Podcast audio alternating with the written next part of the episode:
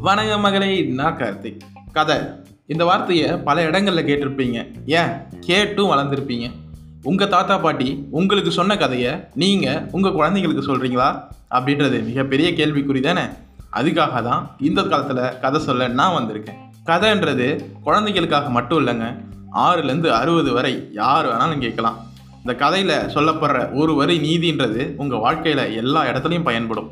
கதை கேட்க நீங்கள் தயாரா? நான் உங்கள் கதை சொல்லி கார்த்திக் தினமும் கதை கேட்க மறந்துடாதீங்க.